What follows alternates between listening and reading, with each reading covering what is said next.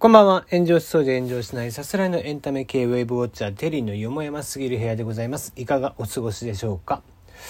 えー、さて今週は連日、まあ明日もそうなんですけども、連日ね、お客さんのとこに行かなきゃいけないっていうので外出をしておりまして、まああの、外出してるといいですね。あの、移動してるだけで仕事になるわけですから、非常に、えー、こっちとしては、あの、バス乗ってたりとかね、電車乗ってるだけでお仕事になると。で、お客さんのとこ行って適当にくっちゃべって帰ってくるっていうね、えー、それで非常にお仕事になってくれるわけですから、えー、楽な仕事だななんていうふうにね、思いながら、あの、お客さんと喋る分にはね、何の億劫でもないので、えー、僕は楽しいばっかりなのでね、えー、ありがたいっていう感じなんですけども、あの、デスクに座ってね、なんかちまちまちまちまとやっているのも、えー、まあ、あの、好きな仕事ではあるんですよ。あの、枠組み作ったりとかね。あの、お金が回る仕組みみたいなのをこう作ってる時はいいんですけども、なんかあの、事務的な作業をしてる時ほどつまんないものはないですね。うん、ルーチンワークというんですか。ああいうのは僕はちょっと向いてないんですよ。あの、大雑把な人間なんで、あの、文章とかもね、ささっと書くんですけども、例えばなんか契約書とかね、そういった企画書とかもザザッと作れるんですけど、えー、誤字脱字がむちゃむちゃ多いとかですね。そういうの多いですね、僕は。なので、あの、細かい作業は全然向いてないですね。あところがこう、枠組み作ったりとか、そういう雑把なね、えー、やる仕事とかっていうのはむちゃむちゃスピード速いんで、多分、えー、若い子とかにも全然負けないぐらいのスピードでやれるかなとは思うんですけども、まあ、どっちがいいかっていう話ですよね。結果的にね、修正何回もかかるぐらいだったらっていう。なので、前の会社で部下がいた時とかは、あの、僕のことをみんなよく分かってたので、あの、僕が枠組みをザザッと作ってあげて、あとごめん、修正とか、あの、微調整だけしといてっていうので、だいたい投げてたらみんな、みんなが綺麗にしてくれるっていうのが多々あったんですけども、まあ今はそうもいかないのでね、小さい会社なんで、えー、残念ながらそうもいかず、なんか自分で手ま、ちまちまとやっていて、えー、チェックをしてもらえたら、なんかね、すごい細かい人たちにチェックいろいろ言われてしまうみたいな。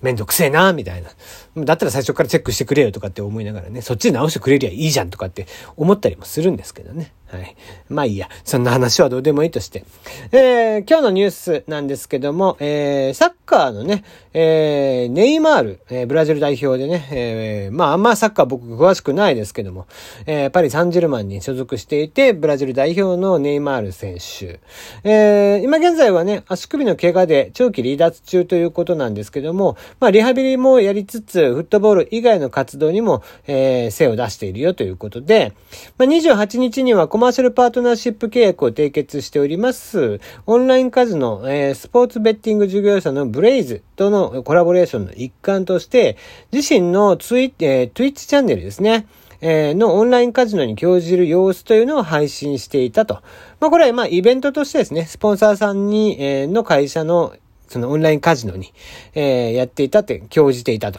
いうことなんですけども、えー、今回ネイマールは、えー、今回のイベントのために100万ユーロ、を用意しまして、ルーレットなど各種ゲームに参加をしたそうです。ポーカーの腕前、もともとネイマール選手はプロ級と言われるなど、フットボール以外にギャンブラーとしての才能もかなり持ち合わせているという選手だけに、荒稼ぎも、え周りからは期待されていたとのことなんですが、どうもこの日は非常に調子が悪くて、ルーレットを中心に絶不調。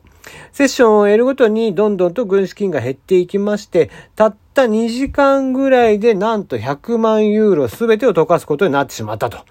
いうことなんですね。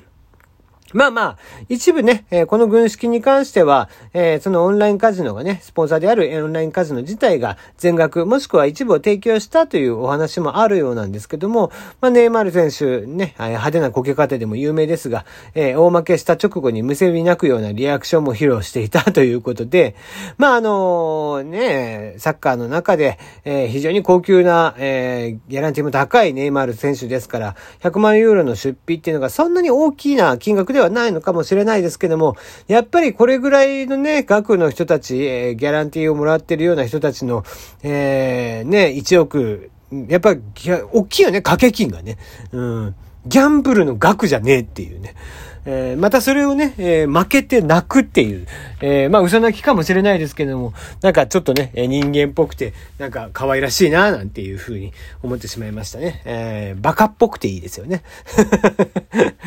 すごくバカっぽいですよね。うん。いくらスポンサーのお金だったとしても100万ユーロ溶かすわけですよ。だって、えっ、と、オンラインカジノの側からすれば、スポンサーとしてね、やってるわけですから、できれば嘘でも勝たせてあげるべきなんですよ。だってね、その方が、えー、そのツイッチ見て、ツイッチ見てる人たちが、あネイマール選手みたいに儲かるんだったらって言って、あの、結果としてね、えー、参加してくれるみたいな。まあまあ、ちょっとステマみたいになっちゃうけど、その場合ね。まあ、ステマみたいにっていうか、ステマだね。なっちゃいますけども、えー、完全にプロモーションとかになっちゃいますが、えー、そんな感じで、当たってるんだよ、ちゃんとお金が入ってくるんだよっていうのを見せてやった方がいいんですけども、え、がっつり負けるっていうのがすごくいいですよね。うん、なんか生々しくていいな、なんていうふうに、え、思ってしまいましたね。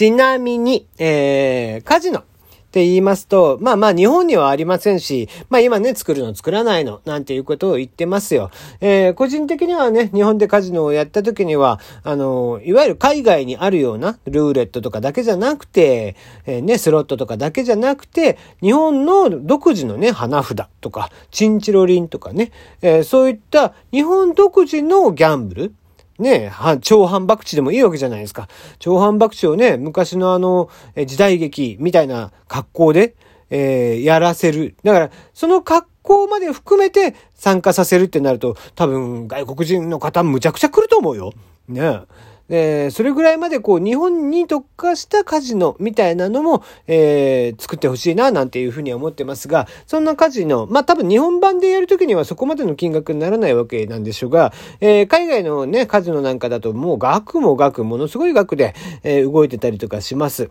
で、そんな、え、カジノなんですけども、じゃあ、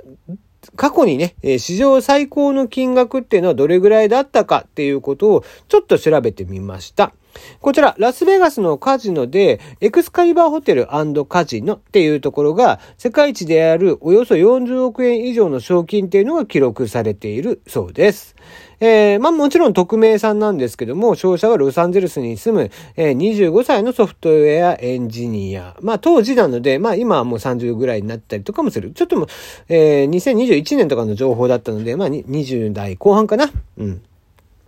えー、3700、えー、じゃごめんなさい。3971万826ドルっていうジャックポット。このジャックポットっていうのは、まあ、いわば、えっ、ー、と、大当たり中の大当たりですね。うん。あのー、単純に例えば37が当たったみたいなスロットとかだとね、えー、だとただの大当たりだったりとかするんだけど、その中でもさらに、えっと、そこから例えば抽選があってみたいなことで、えー、ジャックポットと言われる、えー、大大当たりみたいなのがあるわけなんですが、えー、そのジャックポット大当たりが飛び出して、えー、その名前もですね、プログレッシブ機種と言われるメガバックスでよくわかんないものですね。まあ、楽器券が大きいのかなうん。で、えー、合計でたった100ドルを投入したところ、大当たりを引き当てたということなんで、まあ、夢がやっぱりありますよね。うん。えー、ちなみに2位の方も、えー、35億円以上、3位の方は28億円ということでね、やっぱこう、10億円超えがザラにあるっていうのがやっぱすごいですよね。まあ、おそらくなんですが、日本でやるときにはこの億単位の多分賞金はないんじゃないかなとは思います。あの、数千万レベルだと思うので、あの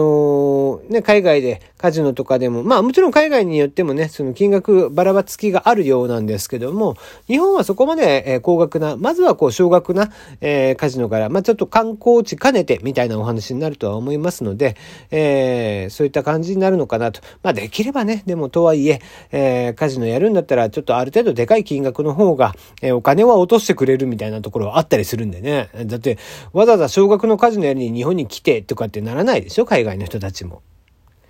まあ日本ではね、その実際にやるんであれば入場料とかも取るとかっていうお話にもなっているので、単純にパチンコ屋さんみたいに誰でも入れるよとかっていう話じゃないとは思いますんで、まああの、ね、極端な話、例えば、えー、無理やり借金してとかって、そういう話にはちょっとなりづらいのかなと。ただ、まあ、やっぱり、その懸念されるのは治安であったりだとか、えー、そういったとこだったりとかもしますのでね。あとはやっぱり、その夜中までずっと、えー、きらびやかな状態になるみたいなのもちょっと控えてほしいみたいなのもあったりするんで、一体結局どこにできんねみたいな話ではあるんですけど、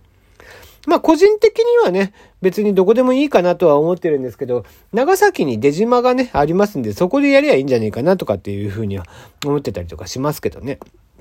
九州、あとは北海道、えー、あたり、やっぱりこう、こういうのって、地方にお金を落としてあげないとダメなんで、あの、東北とかでもいいですしね、えー、できればその、東京、大阪以外、とえー、ね、東京近郊、横浜とかも含めて、大阪以外とかでやっていただく。なんだったら四国のね、ど真ん中あたりにバーンってできてもいいような気がしますよ、僕は。うん、あの、もちろん交通の便とかもあったりとかするでしょうけども、えー、カジノを作ればもちろんそれ、そのね、近辺一帯も全部含めて観光地っていう形に、えー、なると思いますんで、えー、そういうのを考えると、やっぱり、えー、地方にね、もっとこう人を流してあげる。日本だって狭い国なんですから、アメリカでね、国内旅行するわけじゃないですから、えー、そういうのと、えー、全然比べ物にならないんでね、言っても車でね、えー、12時間もすれば、鹿児島から東京ぐらいまで、あまあそこはちょっとあん短いか、えー15時間とか、えー、ぐらいかければ来れるわけじゃない？アメリカなんかね、西海岸から東海岸に車で行こうとしたらさ、まあ何日かかかるわけですよ。えー、そういうのに比べると全然狭いわけで、えー、国土もね。なので、えー、国内でまたトランジットして鹿児島からね、あの、羽田から鹿児島に飛ぶ、北海道に飛ぶとか、沖縄に飛ぶとか、そういう形でもいいのかなと思いますんでね、えー、ぜひ地方に作っていただきたいな、なんていうふうに思っております。ということで今日はこの辺でお開きです。また。